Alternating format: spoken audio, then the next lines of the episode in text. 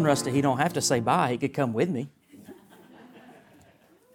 I'd love to take Brent and Jessica back, especially with me. Rusty, you might be able to stay here, but I'll take. Uh, just kidding. It is good to be here. I want to thank everyone for their hospitality. It's been a great week for myself, my family. I've enjoyed getting to know you, spending time with you at the conference, and of course at the party last night. Some of you I even met on Thursday. I, we can talk about that later in a little bit of a more painful way. I met some of you on Thursday night. But we had a good time this week. So thankful for all the hospitality. But tonight, or this morning, excuse me, I'm still thinking it's in the evening. This morning we are looking to the book of Philippians, book of Philippians, chapter 3. We're looking at verse 12. The book of Philippians is a wonderful book. It's, it's a letter that's been entitled The Letter of Joy, and I love it so much. In fact, I named my second daughter after this letter. The Apostle Paul is in prison as he is writing this letter, and yet, throughout the entire thing, he talks about how joyful he is over and over and over again. And the reason why he is so joyful is that Christ is at the forefront of his mind. No matter what he is doing, no matter what's happening to him, no matter the pain and the suffering he is enduring, he is rejoicing because he knows Christ. And because Christ knows him, he is rejoicing in the advancement of the gospel.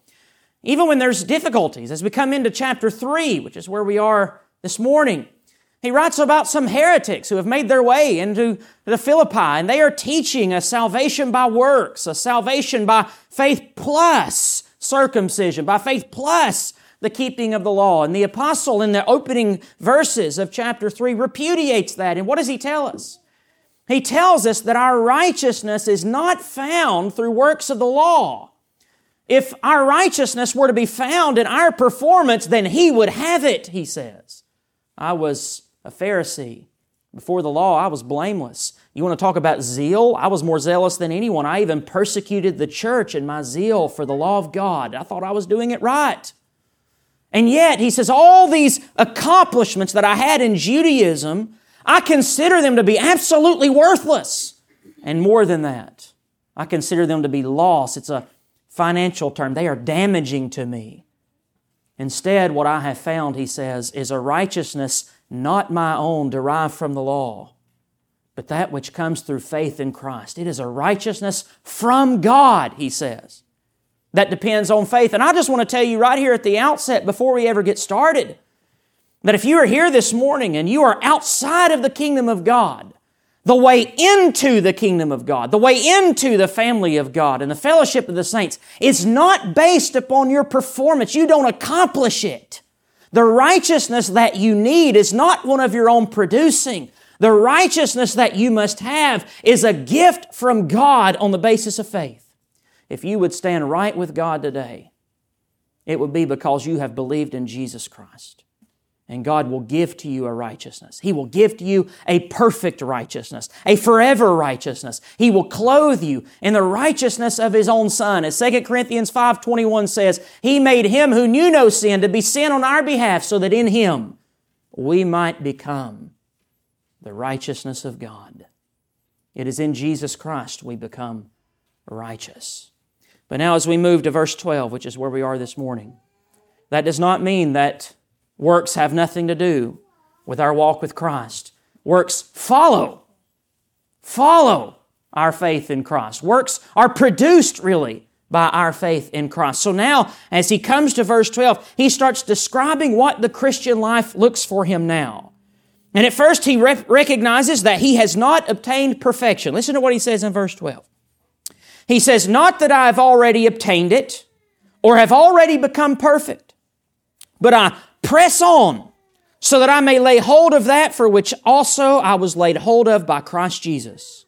Brothers, I do not consider myself as having laid hold of it yet, but one thing I do, forgetting what lies behind and reaching forward to what lies ahead, I press on toward the goal for the prize of the upward call of God in Christ Jesus. Let us therefore, as many as are perfect, think this way.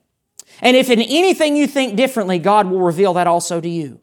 However, let us keep walking in step with the same standard to which we have attained. Brothers, join in following my example and look for those who walk according to the pattern that you have in us. For many walk, of whom I have often told you and now tell you, even crying, even with tears they are enemies of the cross of Christ, whose end is destruction, whose God is their stomach, and their glory is in their shame. They set their thoughts on earthly things. But our citizenship is in heaven, from which also we eagerly wait for a Savior, the Lord Jesus Christ, who will transform the body of our humble state into conformity with the body of His glory by His working, through which He is able even to subject all things to Himself. Therefore, my brothers, loved and longed for, my joy, my crown, in this way stand firm in the Lord, my beloved. Let's pray. Lord, we thank you for your word and its challenges to us. Help us to see this morning that you have not called us to sit upon the sidelines. You have not called us to live our lives in, in, in laxity or complacency. But instead, you have called us to pursue the goal that lies before us, to have within us a strong desire to be like you, to live in holiness, in subjection to you as our Lord. Father, put that desire within our heart today, and by your Holy Spirit, empower us to do it, we pray. In Jesus' name, amen. Well, if I were to ask you this morning, what are the goals of your life, what would you say? You know, many of us, if we were to be asked that question, we would probably think in a secular context. We would think something to do with our work, something to do with, uh, you know, some sort of accomplishment that we could achieve in our field, something we want to do in this life. Maybe we have a bucket list of items, things we would like to do, places we would like to go and see before we die. Maybe it's a retirement idea. We want to get a certain amount in our 401k or whatever it is that would enable us to retire. And these would be the goals of our life. But as we have studied the Puritans over the last two days, what we have seen is that the Puritans understood that there was no divide between a religious life and a secular life. And it is my fear that we often live with the idea that there is such a divide that we think of the Christian life as something that we do or attend to, especially on the weekends, but then the rest of our lives are lived pursuing secular goals and accomplishments, even though those things are not bad, of course. But there is no distinction, folks, between a secular life and a religious life. In all of our life, whether it be our work, whether it be our hobbies, our recreation, or whatever it is, our lives are to be lived in pursuit of Christ. That everything, even every thought, is to be taken captive to the Lordship of Jesus Christ. The Puritans certainly understood this. All of their lives was lived in pursuit of holiness, in pursuit of Christ likeness. And did you know, folks, that this was the purpose for your salvation? Oftentimes, when we think about why we are saved, Brent and I were having this conversation just yesterday, I believe it was. We often think in the context of just about going to heaven, as though our salvation was just about buying a ticket that takes us to a certain place. But our salvation is far more than enabling us to go to heaven, even though perhaps that is, at least in some ways, the greatest gift that we are given in salvation. But the Bible is very clear that you are saved to a purpose. In Ephesians 1 verse 4, we are told, even as He chose us in Him before the foundation of the world. In other words, God, before He ever created the world, elected a certain people whom He was saved. And this is why. That we should be holy and blameless before Him. God chose us that we would be holy. And Romans 8 29, for those whom he foreknew, he also predestined to be conformed into the image of his Son, that he might be the firstborn among many brethren. You were predestined in order that you might be like Jesus, in order that you might become like Christ in holiness, in godliness. Even in this letter, in the first chapter, in verse 6 of chapter 1, he writes, And I am sure of this, that he who began a good work in you will bring it to completion at the day of Christ Jesus. This is the goal that God Himself, who began the good work of salvation, is going to bring it to completion. I know it's going to happen because He predestined it to happen. And yet, even though we know that to be true, any idea of let go and let God in the Christian life is to be rejected immediately. There is this idea well, if God's going to do it, He's going to do it. I guess I don't have a part to play. But that is totally opposite of what this apostle is teaching us here in Philippians chapter 3, isn't it? There is a calling upon us in this text to look at Him as an example before us and to imitate Him in His pursuit of holiness. This was a man who, by the power of the Holy Spirit, was committed to Christ. This is a man who, in chapter 1, would say to live is Christ, to live is to serve Christ, to live is to glorify Christ, and to die is gain because why? I get to go and be with Christ.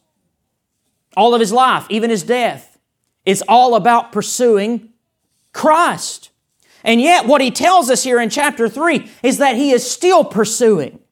He doesn't have it yet. He hasn't reached Christ's likeness. He hasn't arrived at total sanctification. And so his whole life is lived in pursuit of that goal, and he calls you and I here today to imitate him in that. To imitate him in pursuing Christ, Christ's likeness. Now, there are four primary points I want to bring to your attention this morning.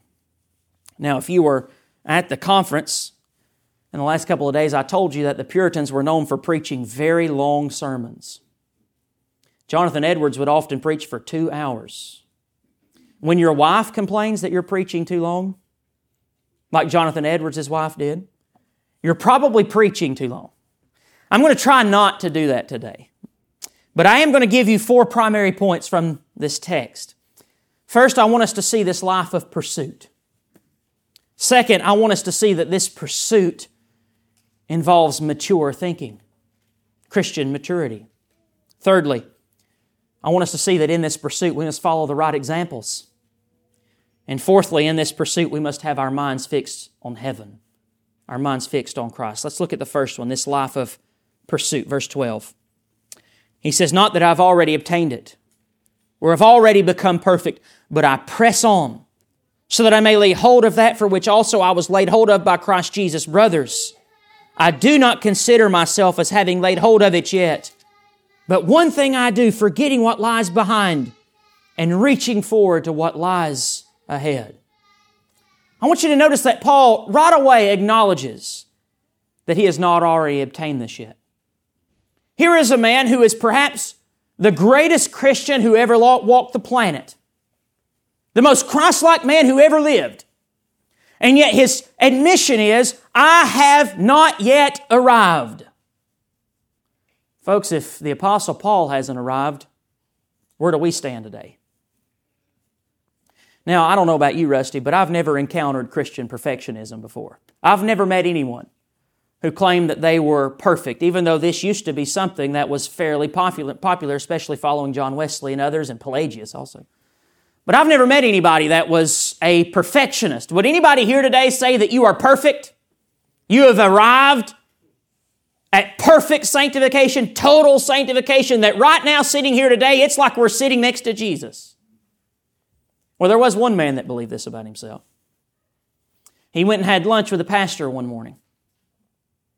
And he told this pastor, you wouldn't believe it. He said, I have arrived at perfection. I haven't sinned, the man said, in seven years. Seven years without sin, the man said. I mean, isn't that amazing?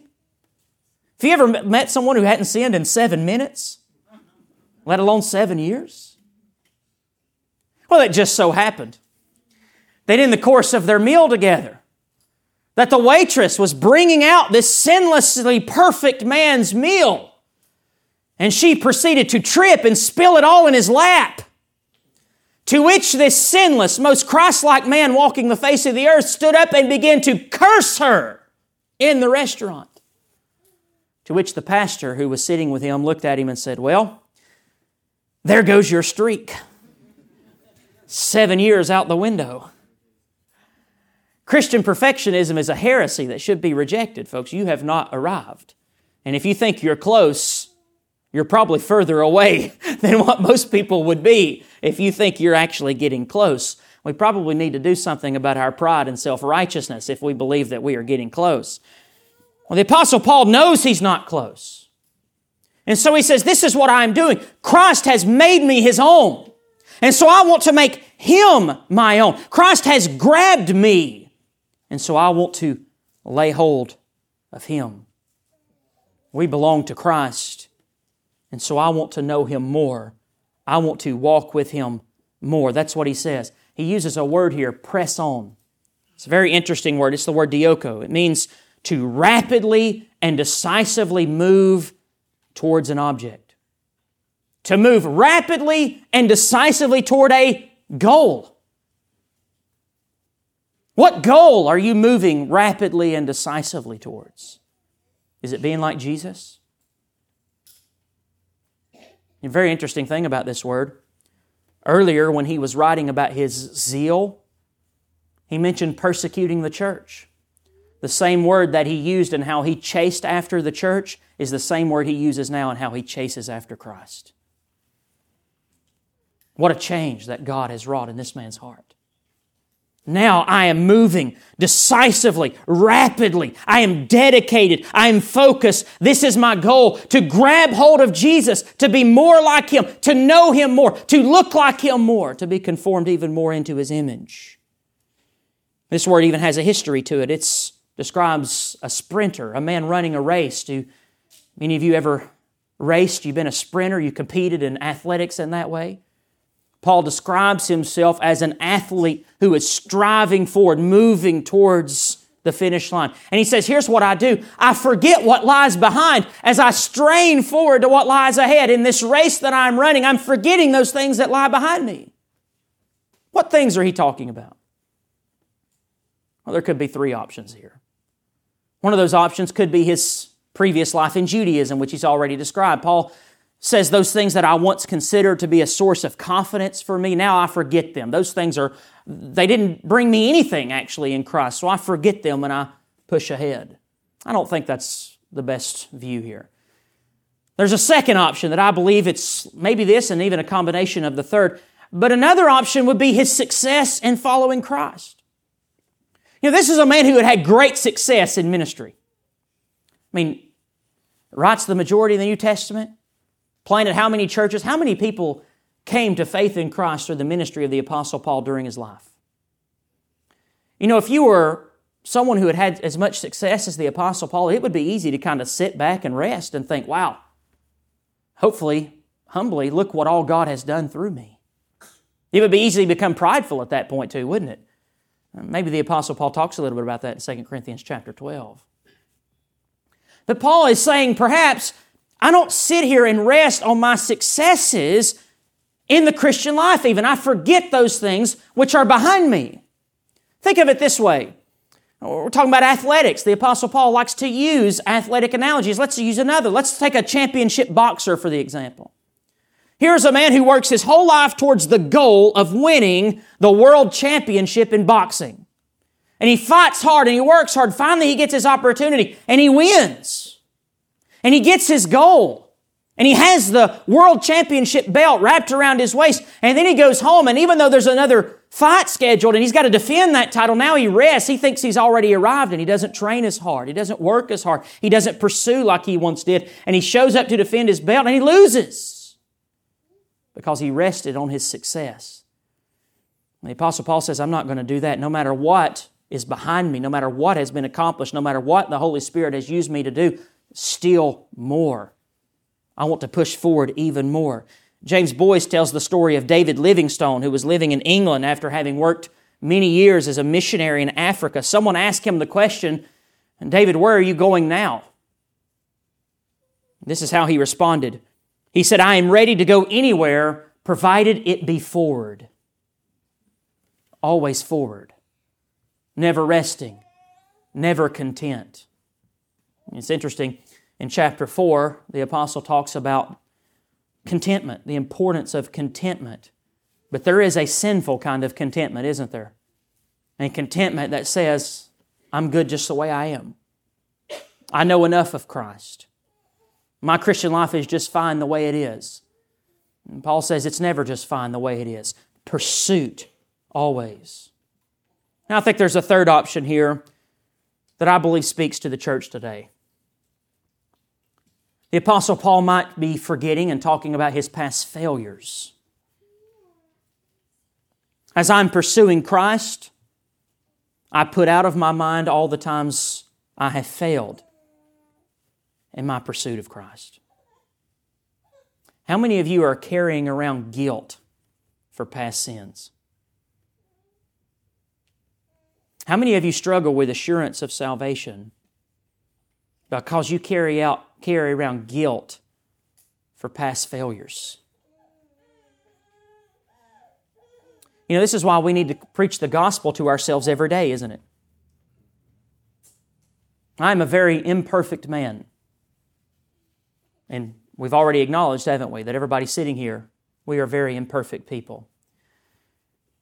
And for anyone who thinks that perhaps they're getting close to being more like Jesus, the problem is we don't really understand how sinful we are.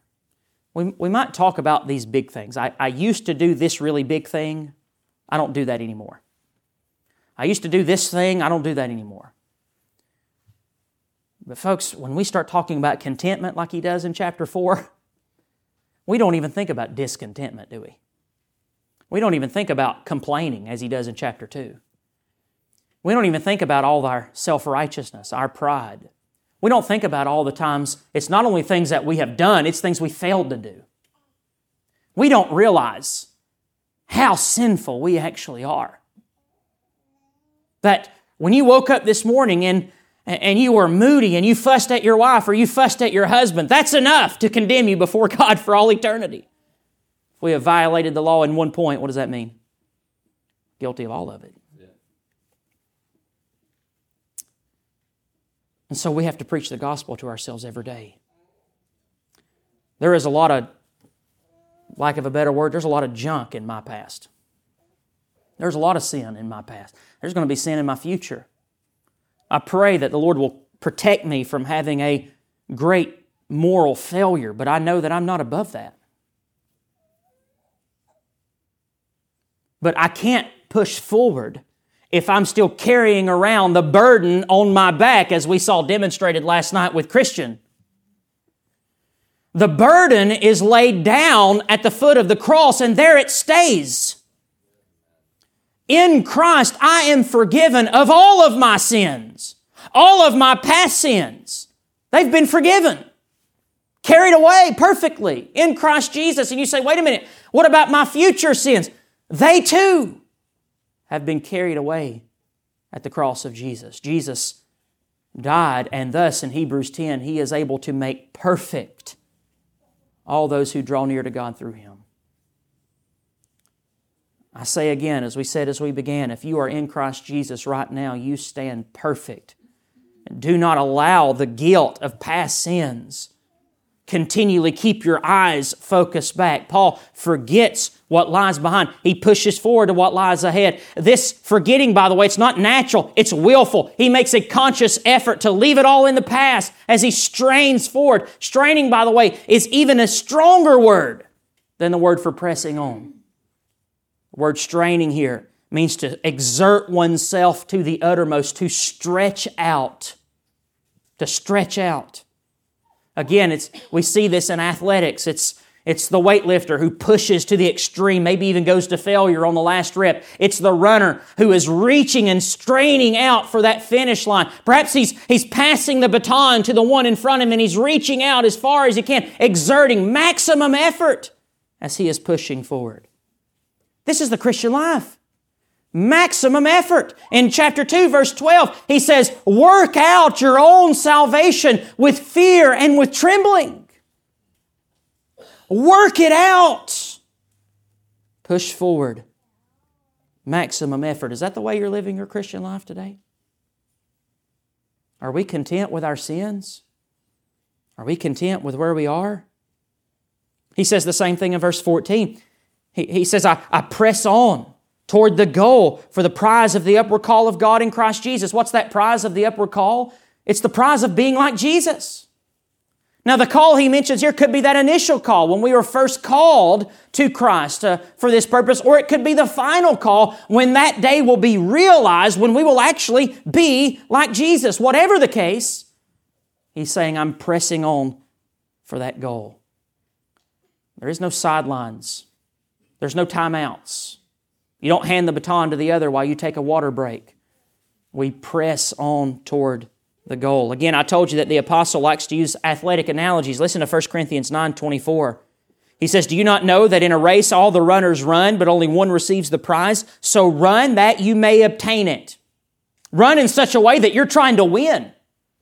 He says every athlete exercises self control in all things. They do it to receive a perishable wreath, but we an imperishable. So I do not run aimlessly. I do not box as one beating the air, but I discipline my body and keep it under control, lest after preaching to others, I myself should be disqualified. What's he talking about? Maximum effort. Like a boxer, I'm not just shadow boxing, I am battling against my opponent, which in this context is himself. I discipline my body so that it obeys me and I don't obey its passions. Even the, Apostle Paul recognizes I don't want to be disqualified. He understands that it's possible even for him. Even for him. This is this effort we are talking about, like an athlete training for an imperishable wreath, but we are pursuing a, or a perishable wreath. We are pursuing an imperishable one. So we work hard, we, we strain, we strive. Now in verse 15, he tells us this is the way that mature Christians think. Let us therefore, as many as are perfect, think this way. And if anything you think differently, God will reveal this also to you. Now, there's a lot of talk about Christian maturity, which is the meaning of the word perfect there. What is Christian maturity? I don't know why this is, but in reform context, we seem to think that Christian maturity is how much doctrine I know. We seem to think that Christian maturity is all about orthodoxy. That well, if, if, if you can come up here and, and we can have a debate on Calvinism or on covenantalism versus dispensationalism or whatever we want to talk about, and, and I can talk, talk, start talking to you about supralapsarianism and infralapsarianism and all the other things that you're all looking at me like I have no idea what that is. We could, people think that this is Christian maturity. It's how much I know. You know, there's a lot of uh, immature people who know a lot of things. There's a lot of unbelievers who know a lot of things. Christian maturity is not just orthodoxy. It's not just having the right knowledge. It's not just about being able to be the Bible answer man. Christian maturity is actually putting what we know into orthopraxy. It's putting what we know into how we live. If what you know does not impact the way that you live, you are not a mature Christian. I don't care how much you know. When Paul speaks of maturity here, he says the way that the mature think is that they want to be more like Jesus. They want to be more like Jesus. That's Christian maturity. Is that your goal? Is that our desire? Thankfully, God's grace, we have a promise here that if we think differently than this, God will reveal that to us. Isn't that great? God's going to show us the error of our thinking, and by His Spirit, He's going to lead us into this right type of thinking. He's going to lead us to know that this is the way that the Christian is called to live in pursuit of Christ in every area of his life. That at work, no matter what I'm doing, my coworkers need to know that I'm following Jesus. You know, just a story from my own personal life. A lot of times, God's people, they, they feel a lot of guilt because of their lack of evangelism. They feel a lot of guilt because they don't share the gospel with as many people as they would like, or maybe they don't ever share the gospel. Let me tell you what I found in my life is that when you're seeking to honor Christ in all of your circumstances in life, you won't have to look for people to share the gospel with. They're going to come to you. They're going to come to you.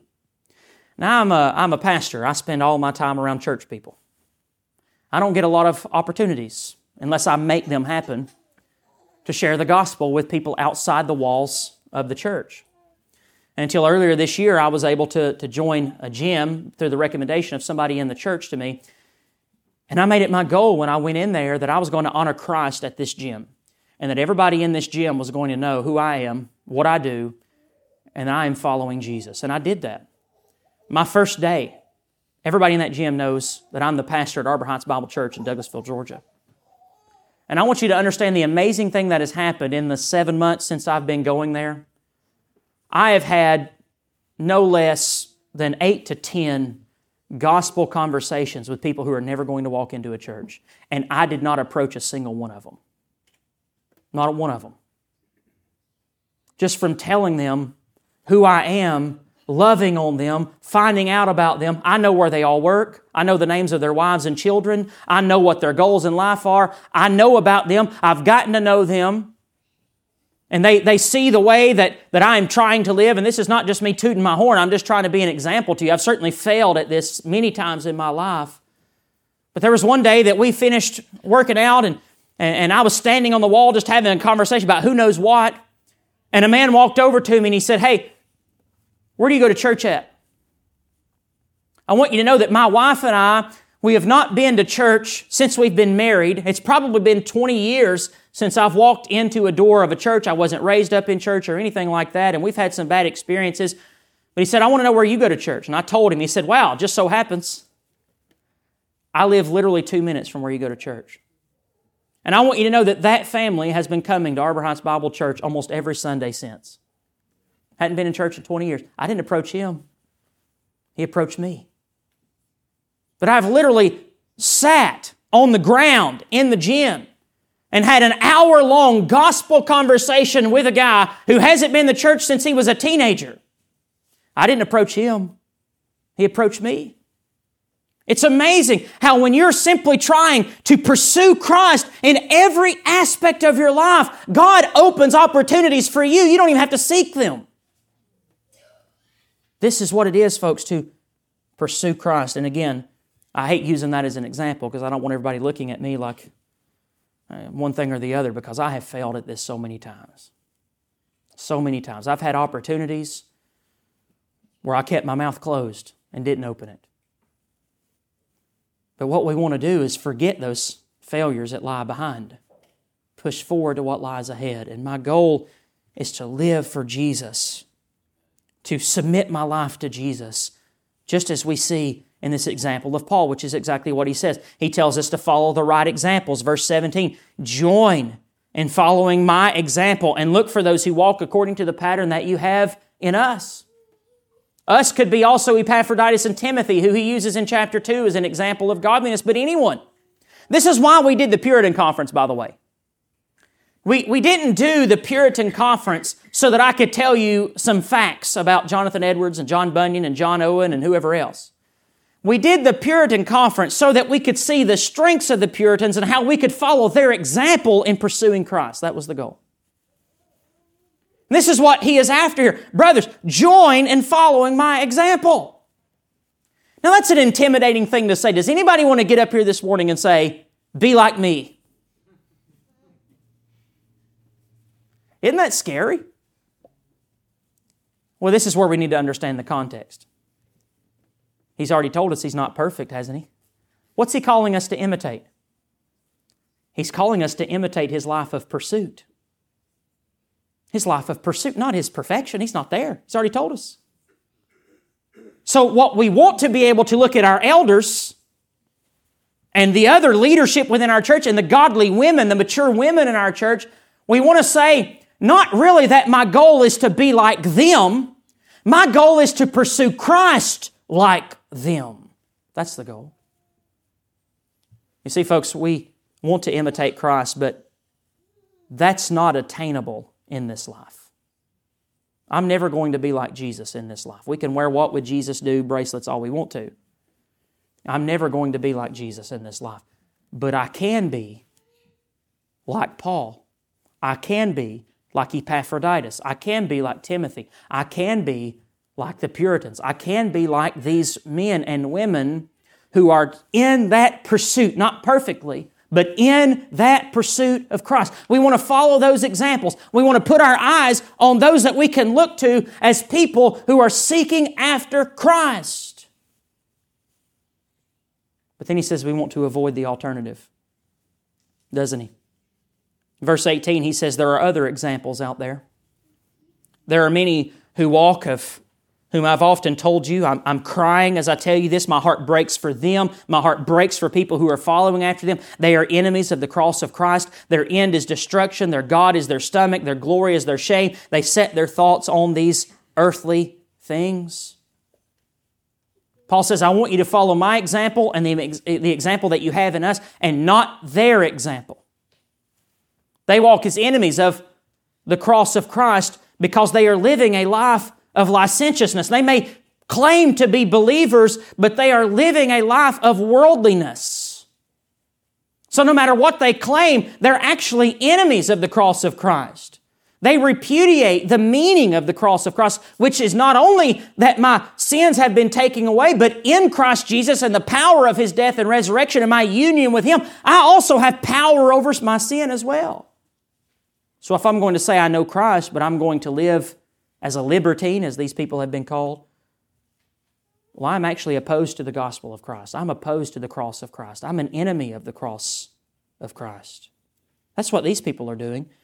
He describes them as their God is their stomach.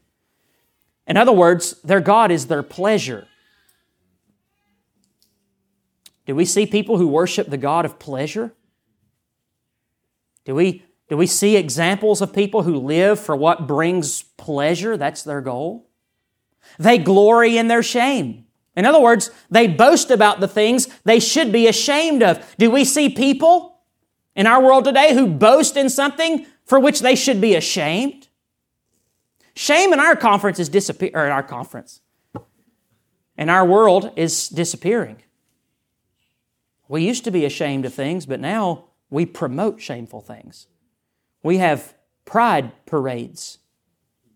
We glory in all manner of debauchery and deviancy.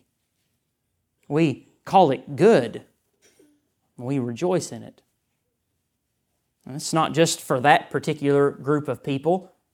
Shame is, especially in a sexual context, context has completely disappeared from our vocabulary.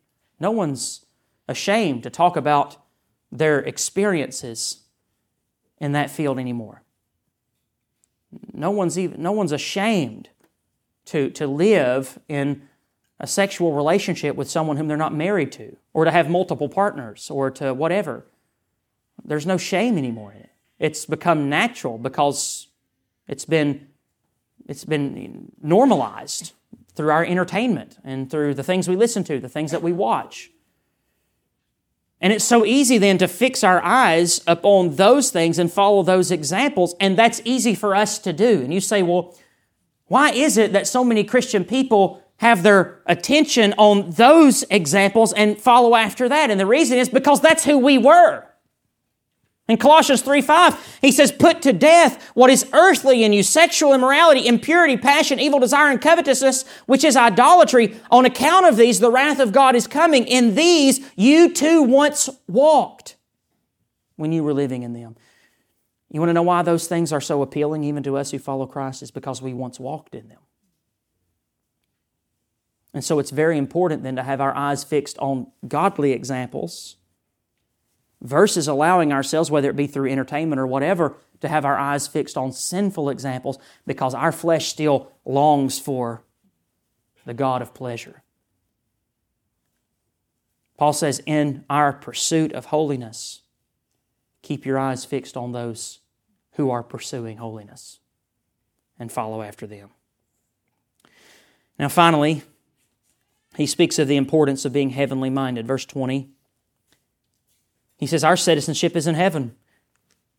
Folks, why would we have our minds fixed on worldly things like the enemies of the cross of Christ when our citizenship is from another world? Our citizenship is in heaven. Richard Sibbes, the great Puritan, said the life of a Christian is wondrously ruled in this world by the consideration and meditation of the life of another world. We are to live our lives in this world with our minds firmly planted in the world to which we actually belong.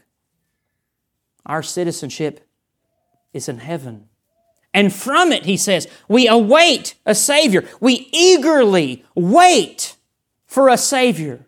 The Lord Jesus Christ, who is going to come and transform the body of our humble state into conformity with the body of His glory by His working through which He is able to even subject all things to Himself. In other words, there's an end goal to this pursuit. When Christ comes, this hoped for, this pursuit of ours will be over, and finally on that day we will be like Jesus. We'll be like Him. 1 John 3 2, Beloved, we are God's children now, and what we will be has not yet appeared, but we know that when He appears, we will be like Him, for we will see Him as He is. That's our goal now, and on that day it's going to happen. So we keep our eyes fixed there now. We await Jesus now. We live our lives with, with a view to His coming. And when we do that, 1 John 3 3 says, Everyone who thus hopes in him purifies himself as he is pure. That's how we pursue this life of holiness by looking to that time when he is going to come again. We have our eyes fixed on heaven, fixed on heaven, fixed on Jesus. Again, what's our goals? What are we living for? Who are we living for? Now we have to finish with chapter 4, verse 1. This is so important chapter divisions in your Bibles, by the way, when the apostle wrote this letter, he did not finish with chapter or verse 21 and then write a big four and verse 1. He didn't do that. This was in, inserted later. So I, a lot of times you need to ignore chapter divisions as you read. Whenever you see the word therefore, have you taught them this rule of hermeneutics? Whenever you see the word therefore, you have to look to see what this therefore is Therefore, that's right. This is a conclusion statement to what he has been saying. Isn't that correct? So he says, with all this in mind, therefore, my brothers, love and longed for, my joy and my crown, in this way stand firm in the Lord. Now we have to finish in verse 1 because we have to focus our attention on those three words. You say, well, there's a lot more than three words in chapter 4, verse 1. You're right. But there's three words that stand out to us that we must pay attention to. What are those three words? In the Lord. In the Lord. Now, I have been talking to you about the importance of pursuing Christ likeness and holiness. And if you're like me, you listen to a message like this and you're starting to think of every area in your life that isn't subject to the Lordship of Christ. You're thinking about your failures. You're already thinking about those things that lie behind. You're not pressing forward a lot lies ahead.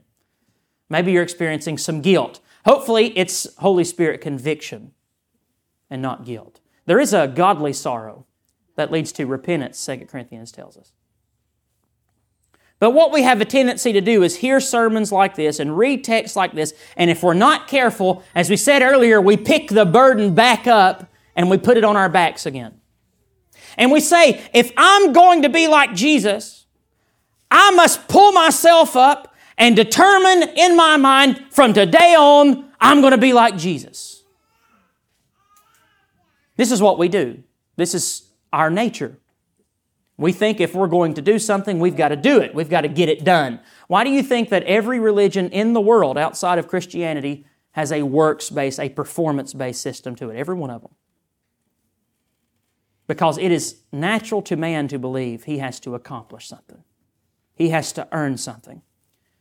But here's the thing the Christian life is lived in the Lord. We strive in the Lord, we stand firm in the Lord. We are not called to live the, the Christian life striving for this holiness in our own power and in our own ability to resolve to live differently. We saw this yesterday as Jonathan Edwards was beginning to, to list his resolutions for how he wanted to live. How did he introduce it? He said, I'm not a fool. I know I can't do this in my power or strength, and so my prayer is that the Holy Spirit would help me to keep these resolutions. And so we go back to chapter 2 and verse 12, and I read this to you earlier. He said, Just as you have always obeyed, not as in my presence only, but now much more in my absence, what does he say? Work out your own salvation in fear and trembling. He calls the Christian to work, to work hard, to stretch out, to strain, to press on. But if you read verse 12 without verse 13, you've missed it. Because verse 13 says, For it is God who is at work in you, both to will and to work for His good pleasure. Where does my work in the Christian life come from? It comes from God's work within me. God is the one who empowers us, who strengthens us, that we might run this race for Him. I can't do this. And, and, and I'm going to fail many times at it. I need the power of God at work within me to produce this type of work. I need His strength. In Ephesians 6, verse 10, he says, Be strong in the Lord and in the strength of His might. That's the Christian life. Be strong in the Lord. It's not about our muscles. It's not about our resolve. It's not about our, our ability to, to pursue something. It's about leaning into Christ and resting in His strength and living in this way. And it's so important. And we also must come back to the gospel with it. We must come back to the gospel. Because, folks, we have such, such a tendency to put ourselves back under the law. And here's what we'll do we'll leave here today and we'll think about all these things we want to do, and, and we want to pursue Christ and we want to run after Him like Paul does here. And we'll start putting these things out there to be achievements. And we'll start measuring our status with God on the basis of whether or not we're hitting these goals. And we'll start thinking to ourselves, well, I failed, and so God must not be pleased with me today. How many of you ever go to bed at night and you are worried, you are afraid, you're crying perhaps? You're despaired because you think you are somehow out of favor with God, that God is displeased with you because of the way in which you live that day. Well, I want to reassure your hearts today that in your pursuit of the Christian life, you're going to fail many times. And I want you to understand that no matter how many times you fail, that God's affection towards you never changes. It never changes. If you leave here today and you walk next door to the Dollar General and you put on your best George Whitefield impersonation and you begin preaching the gospel in Dollar General, and everyone over there comes to repentance, and you've led a massive revival at the Myrtle Beach Dollar General, what a great story that would be. We're going to we're going to advance to Walmart next. You go to bed tonight and you think, wow, God must really be pleased with me today. Look what I did. And then tomorrow, you get up and there's just a heavy weight of temptation on your shoulders. You turn on that computer and you go somewhere that you know you shouldn't go. Or perhaps you're tempted in some other area and you do this other thing that you know you shouldn't do. And then you go to bed that night, tomorrow night, and you think, wow, God must really be displeased with me today. He was so pleased with me yesterday because I preached His gospel. He was so impressed with me yesterday. And today, He is unimpressed with me. Today, he must be displeased with me. He must be angry with me. I must have fallen out of favor with God for the way that I acted. Folks, if that's the way you believe God looks at you, you have never understood who God is and you have never understood the gospel. I want you to understand one truth very clearly. If you are in Christ Jesus, God loves you today just like He loves his own Son, Jesus. That God views you today just as He views the Lord Jesus Christ. that can never change. It can never be undone. Who shall lay any charge against God's elect? Who can accuse God's elect of anything? For it is God who justifies. Christ has died. The apostle writes there in Romans chapter 8. And therefore, right now, we stand justified in the sight of God. And there is nothing that separates us from the love of God in Christ Jesus our Lord. God does not love you more on a day of your great success. He doesn't love you less on a day of your great failure. He always loves you with a perfect, unchangeable, immeasurable, incomparable love. Nothing can undo it because you have been united to Jesus Christ. You cannot live your life in legalism. Paul had not traded his legalistic Judaism for legalistic Christianity. Paul is living the Christian life in the Lord and the strength of the Lord, and he's also living it with the grace of God and the gospel at the forefront of his eyes, so that whether he fails or whether he succeeds, whether he accomplishes what he hopes to accomplish, or whether he has a great fall, he understands that he rests in the finished work of Jesus Christ and so do you. So do you. This is the Christian work, folks. This is the Christian life. This is how it's lived. We live it by grace. For I am crucified with Christ. Nevertheless, I live. Yet not I, but Christ lives in me, and the life which I now live in the faith, I live by faith in the Son of God who loved me and gave himself for me. That's the Christian life. It is lived in and through Christ. As you pursue this holiness, you need to be reminding yourself of this all the time. Well, the Apostle Paul reached the end of his life, and you are aware of what he said. 2 Timothy 4 7. He says, I have fought the good fight, I have finished the race, I have kept the faith. Henceforth there is laid up for me the crown of righteousness, which the Lord, the righteous judge, will award to me on that day, and not only to me, but also to all those who have loved his appearing. I finished the race. I ran it. And now there is a crown of righteousness that is reserved for me and all who are waiting for the coming of the Lord. Folks, that's what we want our legacy to be, isn't it? That we ran the race. John MacArthur tells of a marker that is placed at the foot of one of the Swiss Alps. The marker honors a man who fell to his death attempting to climb the Alps. The marker gives the man name, man's name, and, and then it adds this statement He died climbing. He died climbing. It'd be a great thing if that was written on every one of our grave markers that we died climbing.